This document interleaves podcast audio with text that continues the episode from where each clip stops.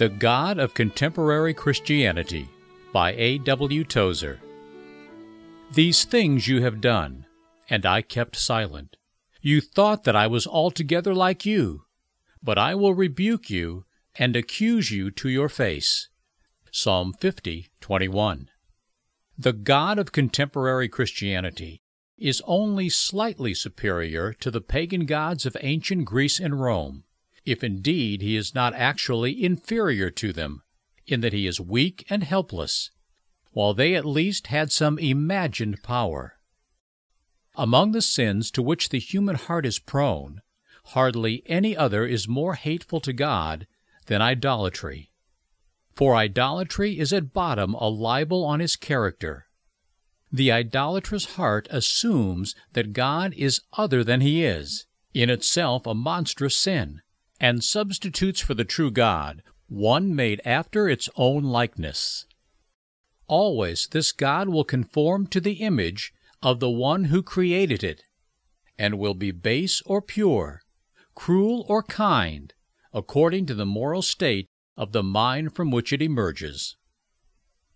The essence of idolatry is the entertainment of thoughts about God that are unworthy of Him. Wrong ideas about God are not only the fountain from which the polluted waters of idolatry flow, they are themselves idolatrous. The idolater simply imagines things about God and acts as if they were true. If we insist upon trying to imagine Him, we end with an idol, made not with hands, but with thoughts. And an idol of the mind is as offensive to God as an idol of the hand. Before a Christian church goes into a decline, there must first be a corrupting of her scriptural thoughts of God. She simply gives a wrong answer to the question, What is God like? and goes downhill from there. Though she may continue to cling to a sound nominal creed, her practical working creed has become false. The masses of her adherents come to believe that God is different from what he actually is, and that is heresy of the most insidious and deadly kind.